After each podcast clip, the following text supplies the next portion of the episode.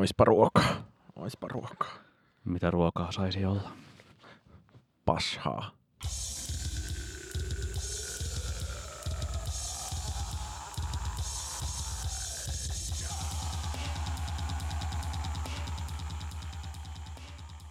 Hello ja tervetuloa populaarimusiikkia käsittelevän verkkolähetyksen nimeltä PS Tykitellään pariin jälleen kerran. Jos teitä on kuulijoita yhteensä 27 tai enemmän, niin se on hieno asia, sillä summalla pääsemme jo maailman podcastien rankingissa mediaanin yläpuolelle, jos ainakin tässä samassa studiossa nauhoitettua Ylen Kupla-podcastia on uskominen. Minä olen Niko Vartiainen ja seurassani on Oskari Onninen tuttuun tapaan. Oskari, oletko ollut viimeisen vuoden aikana keikoilla oman ruutusi ääressä?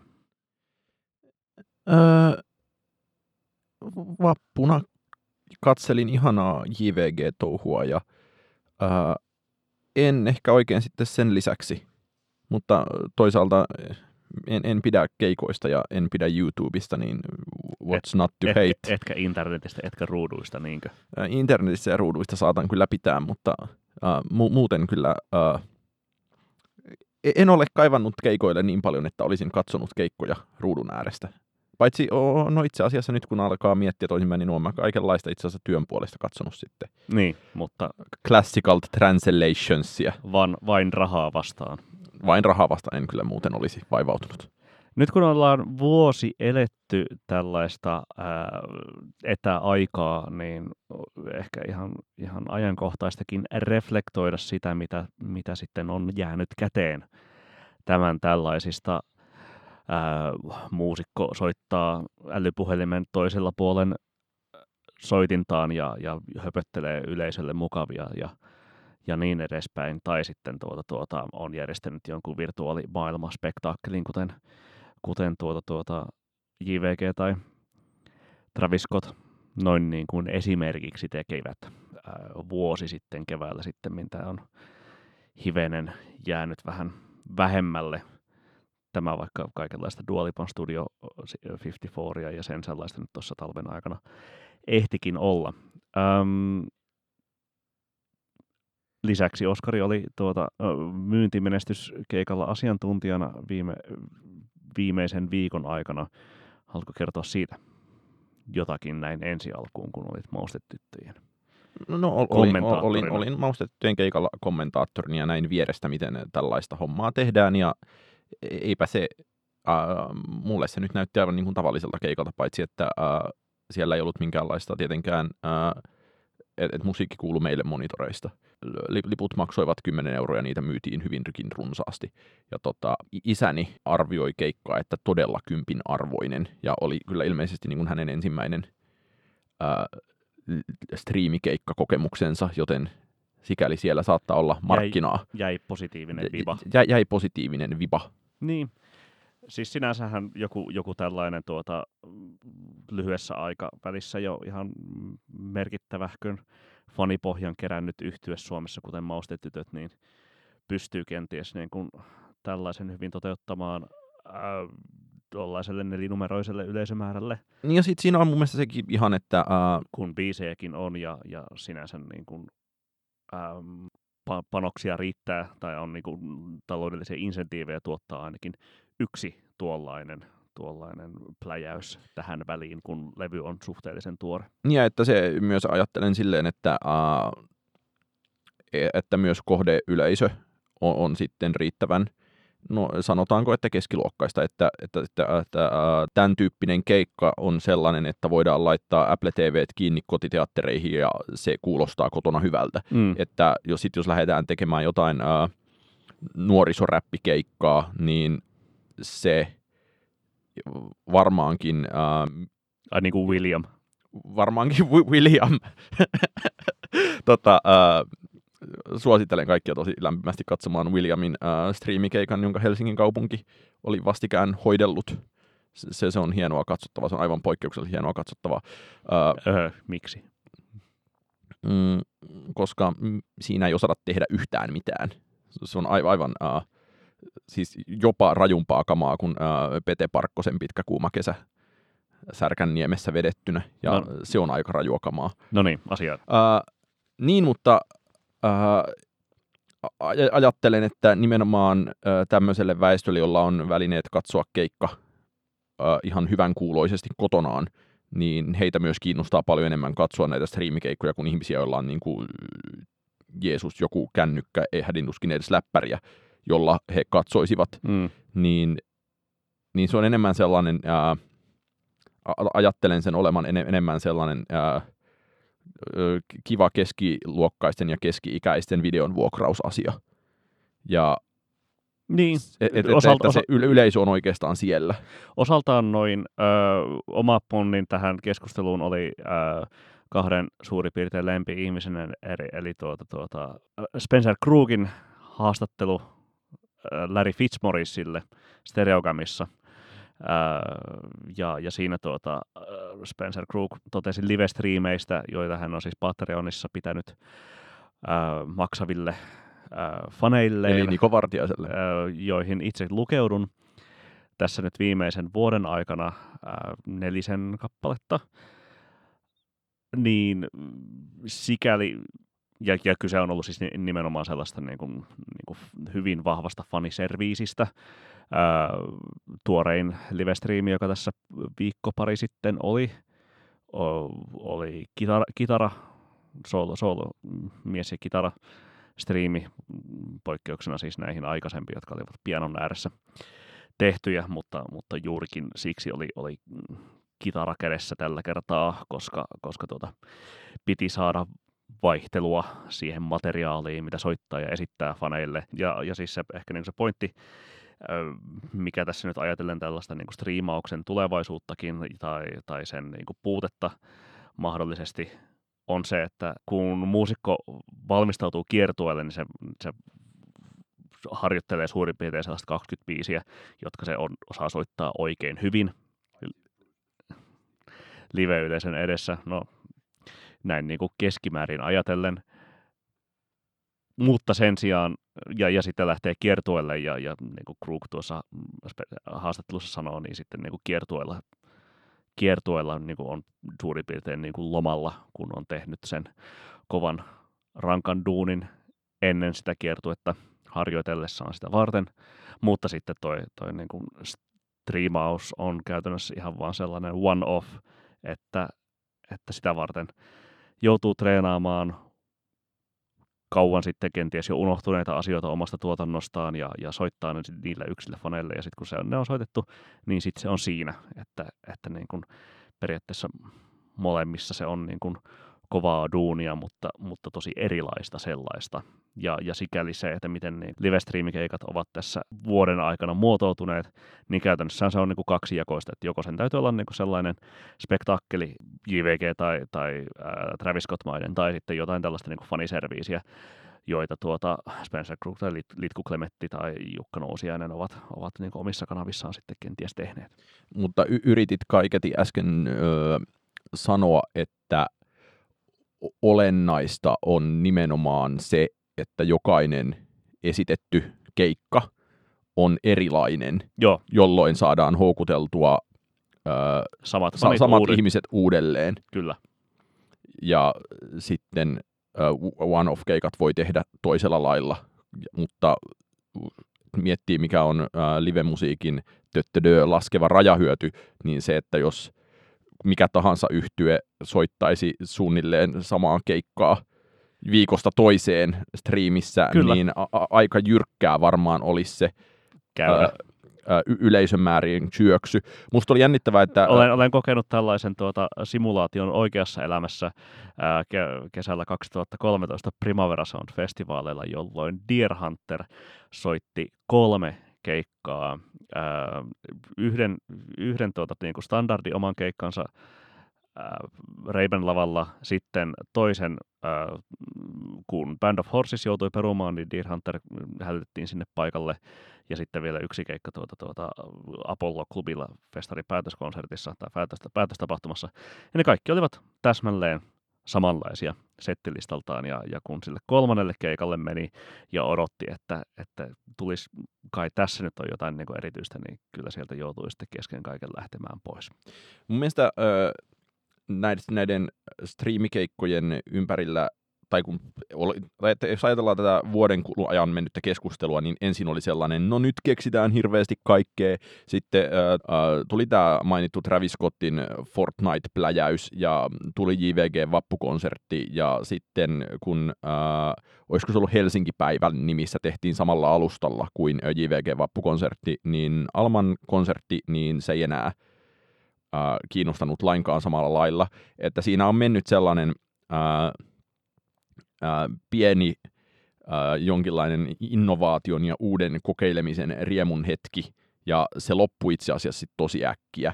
Ja sitten kaikenlaisia pläjäyksiä on tietenkin tullut, ja Suomessakin on nyt kaikenlaista tehty, mutta musta on ehkä jännittävää se, että minkä tässä vuoden aikana on pystynyt havaitsemaan, niin sen, että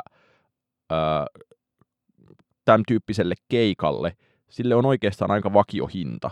Ja se, että jos Maustetyttöjen keikka maksoi 9,90, niin juuri katsoin, että 2 viikon päästä Impalan Tame, eli Tame Impala, soittaa 3 keikkaa. Inner Speaker-levynsä 10-vuotisjuhlan kunniaksi ne keikat on, ne soitetaan suunnilleen saman 8 tunnin aikana, mutta ne on taimattu vaan eri aikavyöhykkeiden mukaan. Ja se maksoi muistaakseni 8,5 euroa, se pelkkä keikkalippu, ja 20 jotain euroa, jos siihen laitetaan teepaita päälle. Niin on jotenkin kuvaavaa ja itse asiassa niin kuin fiksusti ajateltua se, että tällaisessa keikassa, jossa ei ole minkäänlaista niukkuutta, eli periaatteessa 400 000 ihmistä voi mennä katsomaan Impalan Tamea, jos siltä tuntuu, niin se pitää sitä hintaa sitten aika paljon matalampana. Sitten toinen puoli on se, että kun on tämä joku sellainen suomalainen striimialusta, jota Aleksi Pahkala on puuhannut, niin se, että siinä ne keikkaliput maksaa 2 euroa. Ja mun mielestä se taas tuntuu niin kuin artistista riippumatta tosi rajulta hinnan polkemiselta, että hinnat ikään kuin ajetaan niin alas, jotta sitten tulisi katsojia ja sitten voidaan tipata vaikka päälle artisteille. Niin se, että oikeastaan meillä on tosi pieni ballparkki, mihin se striimauskeikan hinta asettuu, ja se ei katso oikeastaan millään lailla esiintyjää, ja se on ehkä coronavirus-vuoden tosi suuria opetuksia. Ja että sitten ne vaikka Dua Lipan 2054 megapläjäyksen liput, nekin oli sitten $18, niin se, että siinä se on 10 euron molemmin puolin. Kuinka paljon sä maksat Spencer Krugille Patreonissa? Mä maksan hänelle $10 kuukaudessa, eli 9,5 euroa kuukaudessa. Ja tämä niin kun, jokaiseen kuukauteen sisältyy jonkinlainen oma lahjapakettiinsa tästä hyvästä, ja käytännössä ne ovat olleet sitten keikkalipun. Joidenkin kuukausien aikana tällä summalla on saanut myös sen keikan. No sillä on saanut siis niin kuin pääsyn näihin keikkoihin, sillä on saanut niin kuin kuulla 1 uuden biisin per kuukausi, lisäksi erinäisiä vanhoja biisejä uudelleen kenties sovitettuna tai jotain demoja kaivettuna. Lisäksi on saanut jotain improvisaatiokokoelmia tai jotain sen sellaisia, ja tuossa viime kuun lopussa kirje tai postiluukustani tuli kirjekuori, jossa oli kangas vitun kassi, jossa oli 10 liuskainen Spencer Krugin kirjoittama novelli. Jaahas. Eli sellaista faniserviisiä sieltä saa. Musta on itse asiassa tämän suomalaisen tapahtuma-alan tähän kaaukseen nähden on nimenomaan jännittävää se, että ei taida olla myöskään artisteja, jotka olisivat lähteneet tällaisiin hyvin rajattujen eksklusiivikonserttien linjalle, että kyllä mulle tulee ihan ekana mieleen vaikka joku, miten Ismo Alangolla piti olla nämä 60-vuotisjuhlakonsertit, jossa soitetaan kaikkia uran tuotantoa järjestyksessä läpi, ne oli Tavastialle, ne tulee ilmeisesti tänä vuonna marraskuussa Tavastialle, jolloin paikat varmaan onkin jo auki, mutta että kun Suomessakin on merkittävä joukko tämän tyyppisiä artisteja, joilla alkaa olla sitä niin sanottua öövriä tallessa, ja sitä olisi myös aika yksinkertaisilla tuotantoarvoilla olisi helppo tehdä kaikenlaista tosi spesiaalia, niin toisaalta, että eikö tätä ole tajuttu, vai toisaalta onko kaikilla kuitenkin ihan sen verran ok rahatilanne kaikesta yleisestä kaauksesta huolimatta, että tällaisia ei tarvitse tehdä, ja mikä se kuvio siinä on, koska kyllä mä näkisin, että tämän tyyppinen, tämmöinen Krugmainen koronakeikkailu olisi tosi näppärästi monetisoitavissa. Niin, kyllä. Keilläs nyt olisi sellaisia niin kuin sekä sitä öbreä että intohimoisia faneja siis varmasti. No, jotkut, Eppu Normaalilla vielä kun tehtailla omat studiot. Niin, siis sillä, että niin kuin, sit siinä on varmasti just se, mitä toi niin kuin Krug sanoi siinä Fitzmauricen haastattelussakin, että se vaatii tietenkin, niin kuin, jos on 40-vuotinen ura takanaan, niin sitten sellaista panostusta siihen, että ne niin kuin fanien intohimot saadaan niin kuin täytettyä sillä, että soitetaan myös sellaisia harvinaisuuksia, joita ei ole niin kuin normaalille kiertueelle tyypillisesti otettu mukaan, tai ei ole ollut aikaa, mutta varmasti siis joku niin kuin ihan yhtä lailla popena voisi sillä Eppu Normaali -studiolla tai Eppu Normaali itse tai mikä lie silleen niin kuin toteuttaa jonkun tällaisen niin kuin keikkojen sarjankin.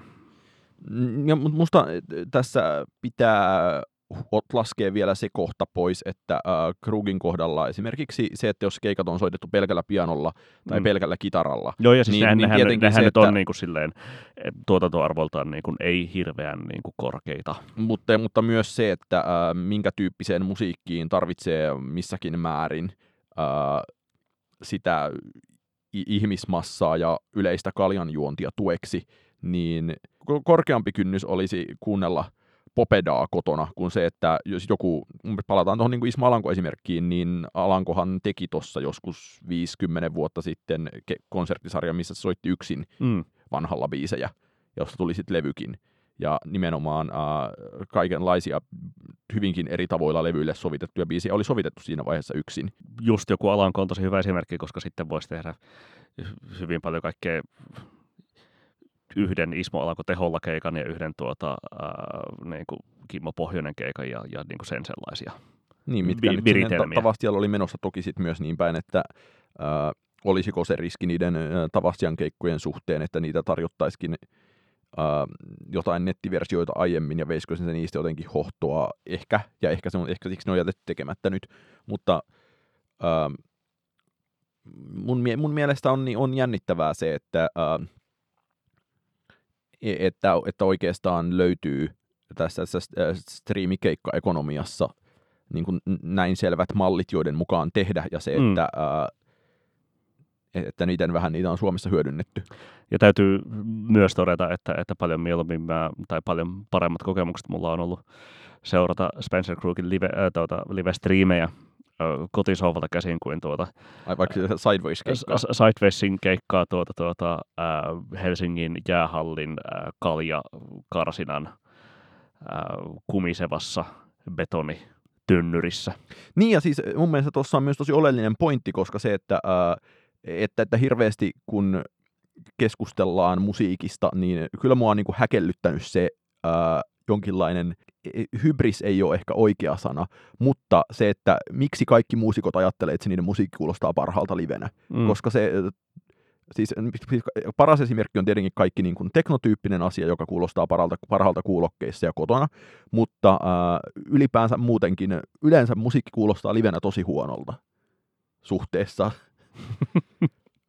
Se on jonkinlainen niin kuin 1/5 livekeikoista on sellaisia, että se musiikki on niin kuin livenä parempaa. Niin, kuin, mutta sitten siinä niin kuin tietenkin yhdistyy kaikenlaiset niin kuin valot ja tunnelmat ja seura ja tarinat ja näin niin edespäin. Siis, tällä lailla, ja tätähän sieltä ikään kuin haetaan. Sitä haetaan joka kerta, ja 5/10 se suurin piirtein sitten niin kuin ylittää.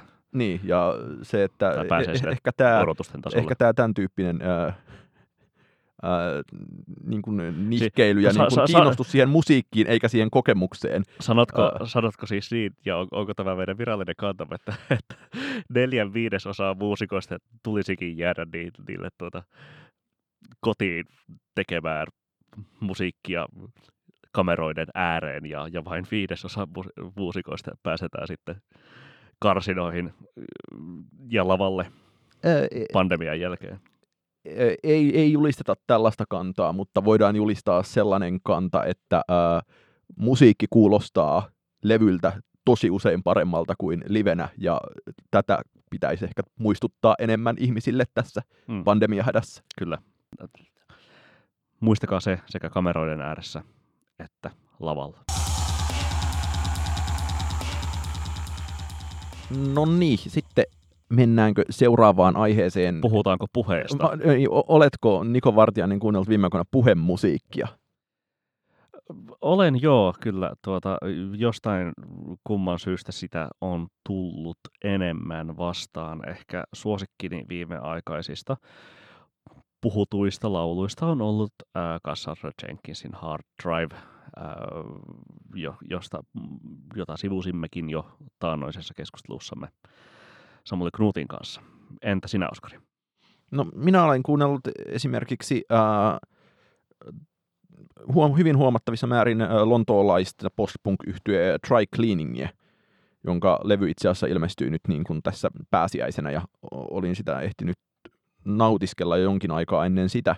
Ja se toki kuulostaa paikoin vähän liikaa nimenomaan kitaransoittonsa osalta Sonic Youthilta, mutta mun mielestä on hirvittävän jännittävää siinä se, että yhtyeen laulaja Florence Shaw lausuu kaikki tekstit. Ja tietenkin se estetiikka menee tosi lähelle sitä niin kuin, lukuisia Kim Gordon-vetoisia Sonic Youth-biisejä, mutta se kun siitä pääsee yli, sieltä alkaa löytää tosi paljon sitten muutakin postpunkia. Sitten se ei oikeastaan enää tunnu miltään, että siinä ei lauletakaan. Ainakin jonkin verran tässä viimeisen muutaman kuukauden aikana ja kuluneen kevään aikana on ilmestynyt juuri tällaisia julkaisuja, joissa enemmän kuin kenties totuttua on ihmisääni laulun sijasta puhetta ja kappaleiden sanoitukset runouden tai lyriikan sijasta proosaa. Näistä nyt mainittujen esimerkkien lisäksi ainakin toi niin sanottu Irlannin nahkuri Mikko eli Mike Skinner, eli siis For Those I Love on mainittavana esimerkkinä. Black Country New Road on yhtenä esimerkkinä. Mitä muuta vielä? No tietenkin sitten toi Cassandra Jenkins ja mainittujen esimerkkien lisäksi sanoin. Ja se, että pitkä aikahan siitäkään joku tuli Lana Del Reyltä vielä ihan niin kuin spoken wordiksi nimetty levy, ja sitten samaan aikaan musta on hirveän jännittävä huomata, että kun nyt ilmestyi Melon tosi erinomainen ja kenties niin kuin vaikuttavin suomi-rap-levy pitkään aikaan, niin siinä ei ole juuri yhtään semmoista musiikkia, joka me ollaan totuttu mieltämään räpiksi, vaan ne on tosi melodia edellä menevää, eli siinä ei sitten taas puhutakaan. Eli se on niinku käänteinen. Kyllä. Ja se, että tämä liike, mitä tämän puhumisen ja laulamisen välillä tapahtuu, se on tällä lailla kaksisuuntaista. Ja aina voidaan miettiä, että miten paljon vaikka Nick Cave laulaa tällä niin kuin Nick Cavein ja Warren Ellisin Carnage-levyllä, ja toki miten paljon Nick Cave on koskaan laulanutkaan. Mm. Niin. Tai sitten joku Destroyer tai näin niin, edespäin. No, se on tietenkin niin kuin puhe-indien jonkinlainen kulmakivibändi. Mm. Mutta siis jos katsoo vaikka sitten jostain brittiläisistä lähtökohdista, niin kuin just Black Country New Roadin tai Dry Cleaningin kohdalla on kirjoitettu, että sitten ne pohjavireet sieltä musiikissa on jossain Fallissa tai Sex Pistolsissa ja Public Image Limitedissä ja näin edespäin tällaisissa postpunk-yhtyeissä. Joskin siis toki nämä muusikot ovat sen verran paljon nuorempia, että eiköhän se kuitenkin niin kuin rap-musiikki ole ollut sitä suosituinta musiikkia tämän niin kuin heidänkin elinaikansa aikana, ja ainakin Florence Shaw tuossa Guardianin haastattelussa totesi, että totta kai se vaikuttaa siihen läpi, mutta se, miten hän nyt itseään siinä ilmaisee, niin on nimenomaan jotenkin kirjoittamisen kautta muotoutunut laulutekstiksi, eikä niinkään siksi, että pitää puhelaulaa, koska puhelaulu on jokin parempi ilmaistava tapa kuin runolaulaminen. Jos me puhutaan samasta Guardianin jutusta, niin musta on todella hauskaa, että Guardian-juttu, jossa käsiteltiin sekä Dry Cleaningia että Black Country New Roadia, on vuodelta 2019, ja se otsikko oli suunnilleen, että miksi kaikki vuoden 2019 parhaat uudet bändit eivät laula. Ja sitten tuossa helmikuulla Pitchforkin perustaja Ryan Schreiber kirjoitti myös jonkinlaisen twiittiketjun siitä, että hän oli havahtunut tähän samaan ilmiöön ja päätyi toteamaan sitä kautta, että kai tässä on niin kuin paljolti kyse vain jonkin asian palaamisesta sen sijaan kuin, että kyse olisi uudesta asiasta. Mutta musta oli jännittävää, että niin kuin Schreiber nosti tässä kyllä sitten esiin esimerkiksi jonkinlaisen niin kuin muuallakin olevan spoken word-asian ja lavarunouden vai? Siis lavavitun runouden ja tämän Amanda Gormanin, joka oli Bidenin virkaanastujaisissa ja jonka suosio kertoo mun mielestä lähinnä siitä, että niin kukaan ei ole tiennyt ennen Bidenin virkaanastujaisia enää moneen vuoteen, että on tämmöistäkin taidetta kuin runoutta, niin sen yhteys on ainakin mun tosi paljon vaikeampi nähdä tähän asiaan kuin sen, että nyt on vaan sattuneista syistä löydetty pop-historiasta jotain niin kuin Slint ja The Fall ja John Lydon ja kenties jotain niin kuin Nick Caven levyjä ja tiettyjä Sonic Youth-juttuja, jotka ei ole sieltä vielä käytetty, ja sitten niiden niin kuin päälle rakentamisesta on tullut jotenkin kantava voima monille nykybändeille. Et mun mielestä tämä on niinku kummallisella tavalla se, että indie-rockissa on enemmän spoken wordia selvästi kuin on ollut pitkään aikaan, niin se on jotenkin varsinkin indie-rockin osalta tosi niinku retromaaninen ilmiö. Niin tällä puheenvuorolla pyrit siis kumoamaan nimenomaan sen Schreiberin väitteen tästä 2020-lukulaisuudesta. Schreiber sanoi, hänen väitteensä oli suunnilleen se, että niin kuin että tämä puhe on jotenkin leimallisen 2020-lukulainen, mitä en itse asiassa kumoa, koska tietenkin se on leimallinen, mutta kun katsoo, mistä se tulee, niin se ei tule mistään kummallisesta asiasta. Ja musta oli kiinnostavaa siinä Schreiberin puheessa tai kirjoitelmissa ehkä se, että hän arvioi vaikka just niin kuin Cassandra Jenkinsin Hard Drivea vähän sillä lailla, että kuinka paljon pandemia on sitten vaikuttanut tähän, että tässä nyt olisi nauhoituksia tehty silleen, ollaan kotona ja soitetaan ihmisille ja lausutaan niitä asioita. Niin, ja siis silleen niin kuin se Hard Drive on kappaleena erityisesti sellainen niin kuin tietynlainen niin kuin itsereflektion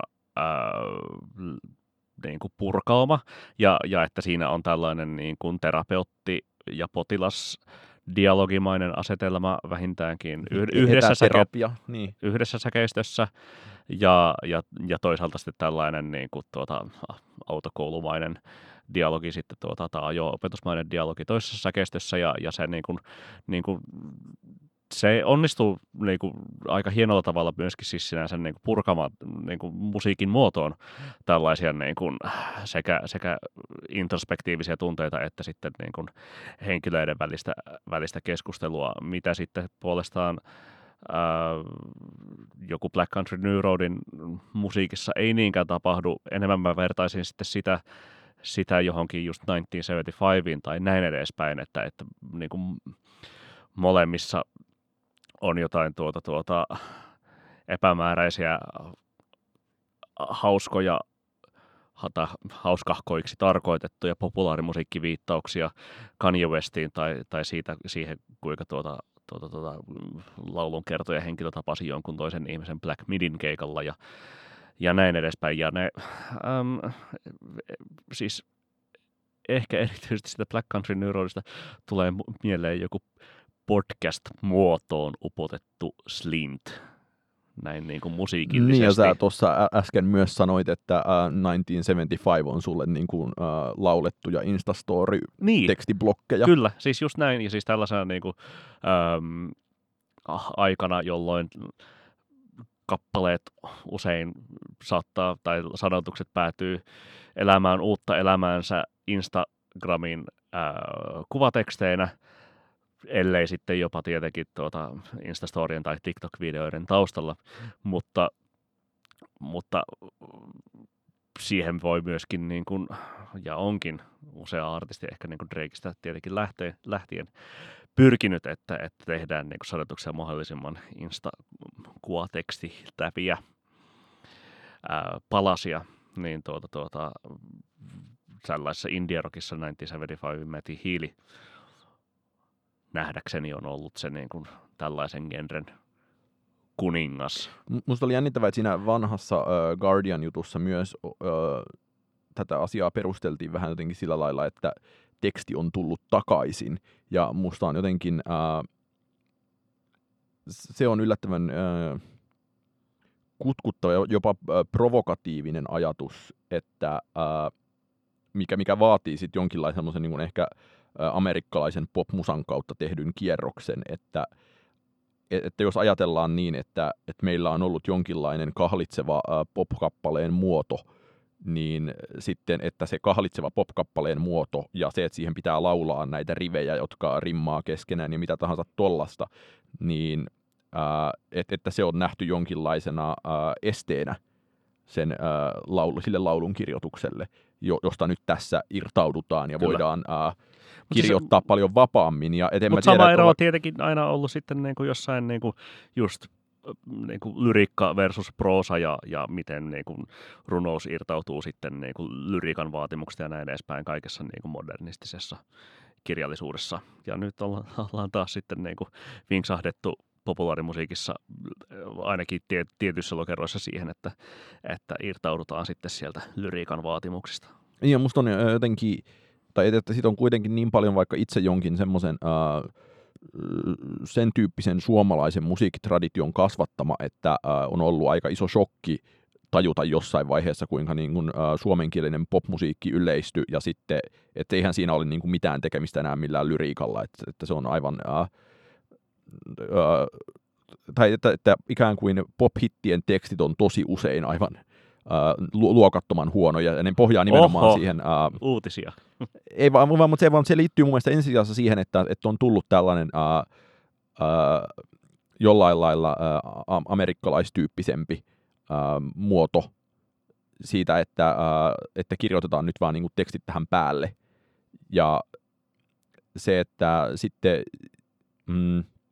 tai ei amerikkalaistyyppisempi, vaan että on tullut jonkinlainen tällainen enemmän englannin kieleen pohjaava muoto siitä, mitä se lyriikka on. Ja tavallaan onkin sitten täysin ymmärrettävä, että se on jonkinlainen asia, josta pitäisi rimpuilla irti.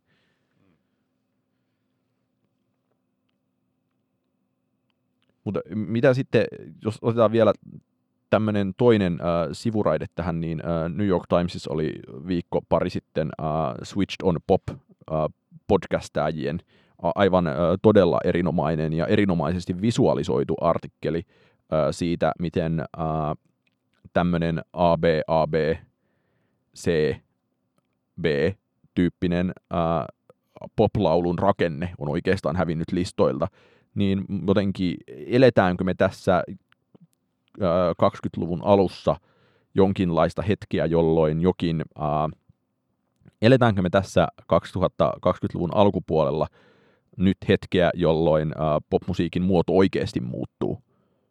Että ollaanhan me tästä asiasta tässäkin podcastissa usein juteltu, että mitä TikTok tekee tai mitä Spotify tekee, ja erityisesti sitä, mitä TikTok tekee, korostan vielä. No kyllähän siinä siis Switchdown Pop-tyyppien Nate Sloanin ja Charlie Hardingin niin kuin argumentit oli aika vahvat.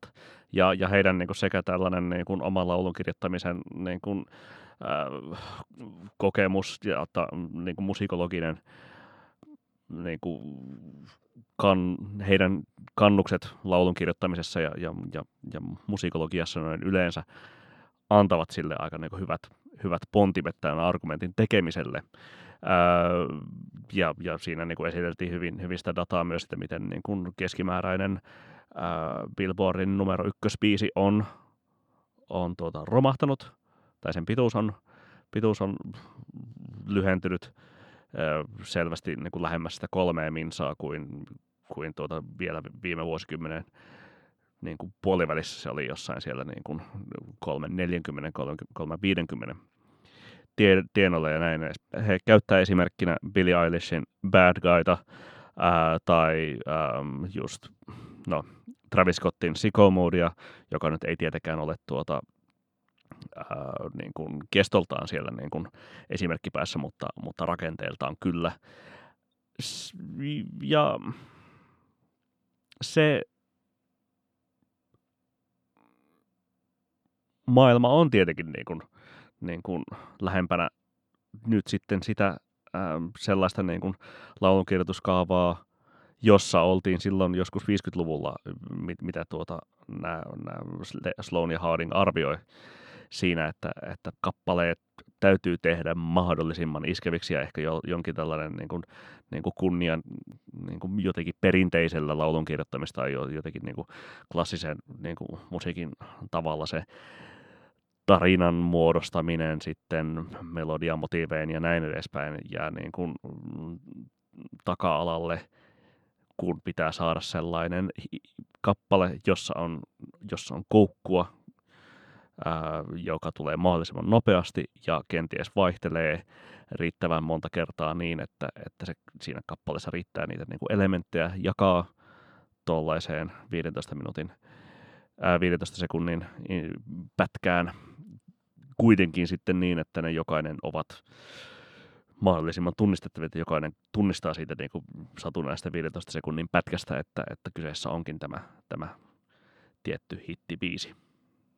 Minusta se, kun mietin näitä ajatuksia suhteessa Suomeen, niin tuntuu jotenkin siltä, että okei, nyt niin kuin asia voi vaikuttaa ihan vaikka sellainen, mikä aina vaikuttaakin, että mitä nyt on itse kuunnellut viime aikoina. Ja se, että jos mä oon kuunnellut vaikka Melon levyä hirveästi, mä oon kuunnellut toista nuorisoräppilevyä, eli Ension levyä paljon, niin siellä ne muodot nimenomaan on herkästi sellaisia, että on A-osa, B-osa, C-osa, D-osa peräkkäin, ja sitten se on siinä se biisi. Mm. Ja tämä tapahtuu 2,5 minuutissa.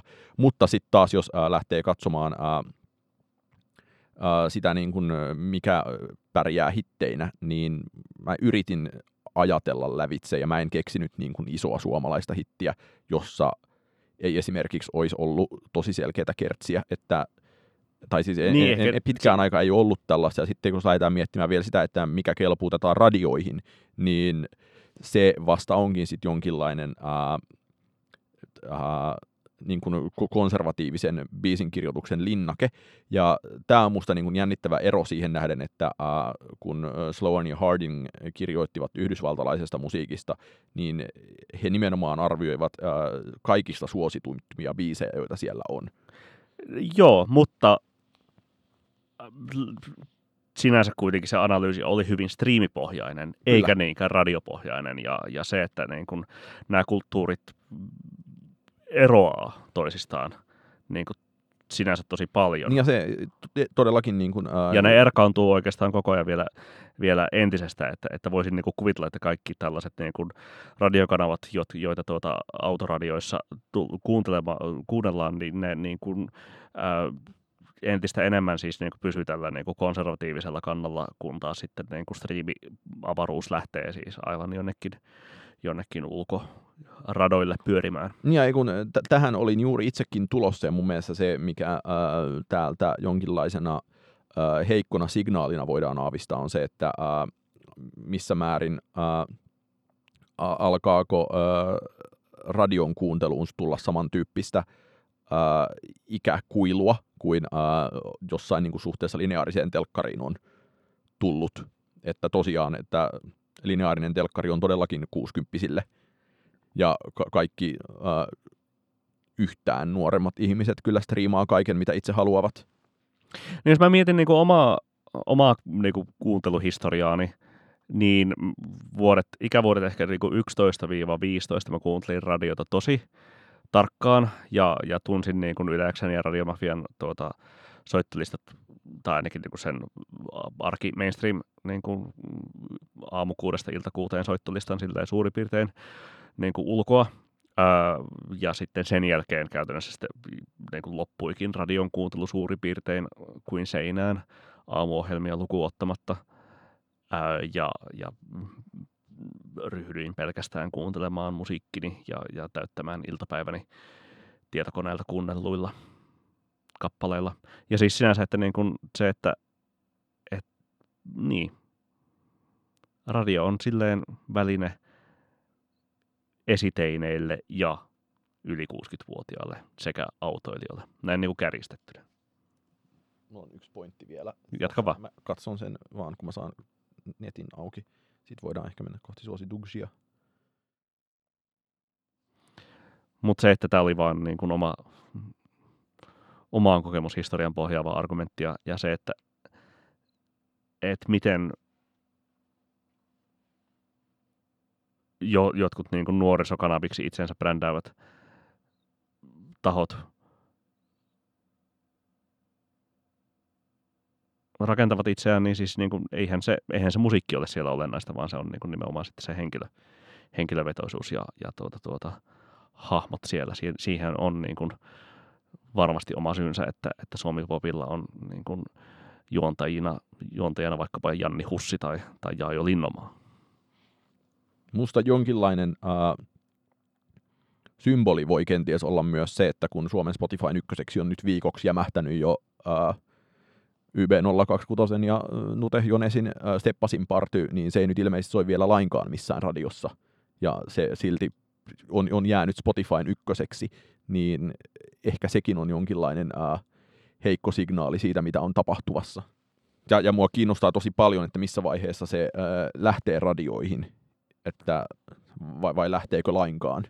Mutta siis yhtenä vielä niinku pohdintana tähän kertsittömyysmaailmaan ja striimi- ja radiomaailmojen eritymiseen nyt voi ehkä pitää siis just Billie Eilishin Bad Guyta, joka kyllä siis oli jo 2019 isompia hittejä, mutta ei se tietenkään niinku samalla tavalla ollut iso radiohitti kuin mitä se sitten oli striimaushitti.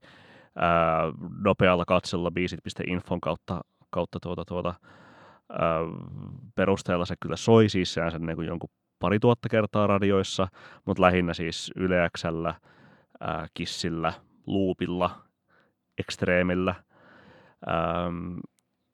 ja sinänsä, että kun jos kappalensa haluaa koko kansan korviin, niin kyllä sen pitäisi päätyä sitten jonnekin Nova Suomi-poppiin. Nova Suomi-pop ja no toki Radio Suomi vielä sitten siihen päälle, joka sitten tietenkin niin kuin edellyttää tällaista konservatiivisempaa laulun kirjoittamista, mutta siis sinänsä niin kuin niissä olosuhteissa, mitä Billie Eilish musiikkinsa tekee, niin kohtuullinen radiomenestys sen taisi Suomessa silti olla.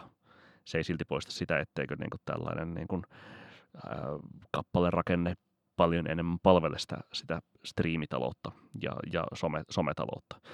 Mutta mitä me vedämme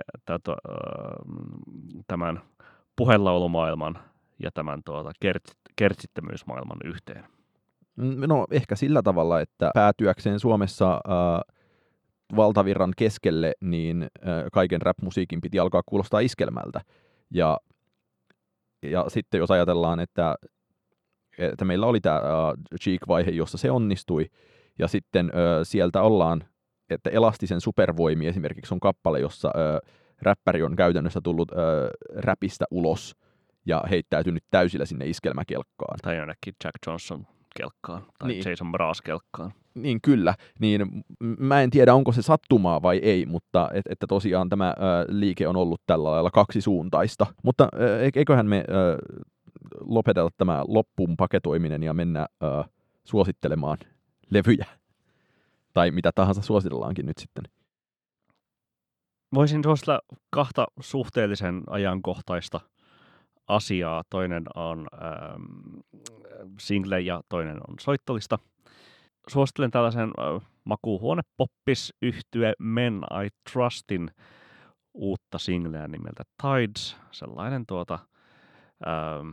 hyvin tällainen Gorilla versus Bear blogin estetiikasta tuttu analogisynä ballaadi, nätti sellainen näihin kevätaurinkoiltoihin ja sitten energisempiin tunnelmiin tai mystisiin matkoihin tai ihan mihin tahansa maailman tutkiskeluun. Suosittelen tässä podcastissa jo aiemminkin kevään aikana mainittu Daniel Harlen Huge Playlist-soittolistaa. Olet kuunnellut jo Huge Playlistin alusta loppuun. En ole vielä alusta loppuun. Olen edelleen jossain siellä niin kuin tyyliin kappaleessa numero 165, kun sillä on yhteensä jotain 700 tai jotain biisiä yhteensä sille laitettuna, mutta siinä sitä kannattaa ryhtyä kuuntelemaan järjestyksessä siten ihan suurin piirtein alusta loppuun tai ainakin jostain sieltä alkupuolelta aloittaa, jos ei halua kuunnella niitä Daniel Harlen tuoreen albumin biisejä kaikkinensa, mutta siellä mennään erikoisia matkoja Karolin Polacekin Kors-coveri Breathlessistä Futuren ja Lil Uzi Vertin kautta sitten jonnekin nu-metalliin ja georgialaiseen kansanmusiikkiin ja mongolialaiseen kurkkulauluun ja hamsterin ääniin ja sitten sieltä takaisin Madonnaan ja Kate Bushiin ja näin edespäin. Siellä on erikoisia kokonaisuuksia ja siksi juuri suosittelen sitä järjestyksessä kuunneltavaksi, koska se on hyvin tarkkaan sekvensoitu ja rakennettu matka. Entä Oskari? No mä voisin ensinnä todeta, että aiemmin tässä podcastissa suosittelemani moskovalaisen Dima Pantiushinin levy nimeltään Peshekod on ilmestynyt reilu viikko sitten ja se on aivan sairaan hyvä. Mainittujen biisien lisäksi se on tosiaan semmoista nimenomaan analogisyntikoilla kutkuttavalla tavalla sovjettiretroa hulinointia, jossa välillä mennään kyllä aivan niin kuin jonnekin lastenlaulusekoilun puolelle ja välillä mennään. Mun mielestä se on Patrick Doylin Frankenstein-teema, jota siellä soitellaan, mutta sieltä haluaisin nostaa vielä erikseen.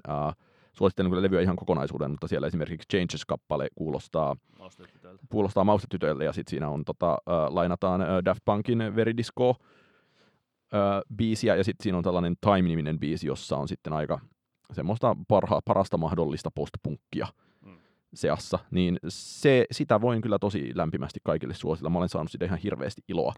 Noterattakoon myös viime kerralla mainitun nigeriläismuusikon Mdu Moktarin tuorein single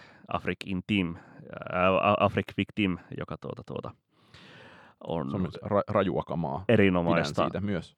Ja menee jonnekin avaruudellisiin kitarointisfääreihin siellä loppupuolella. Sitä voi suositella myös sen edellisen singlen ohella.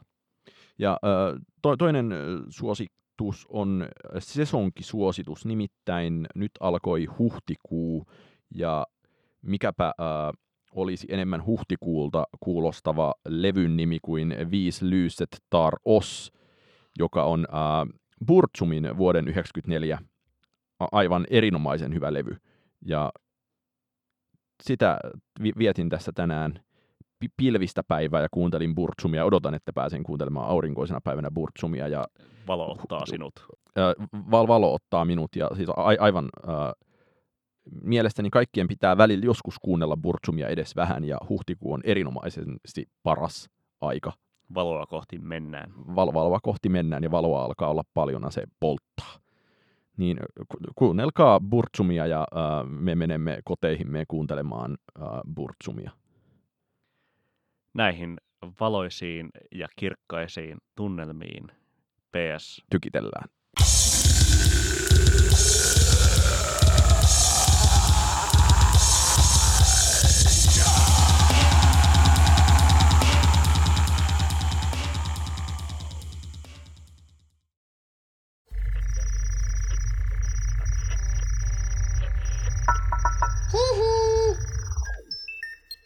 Jakso.fi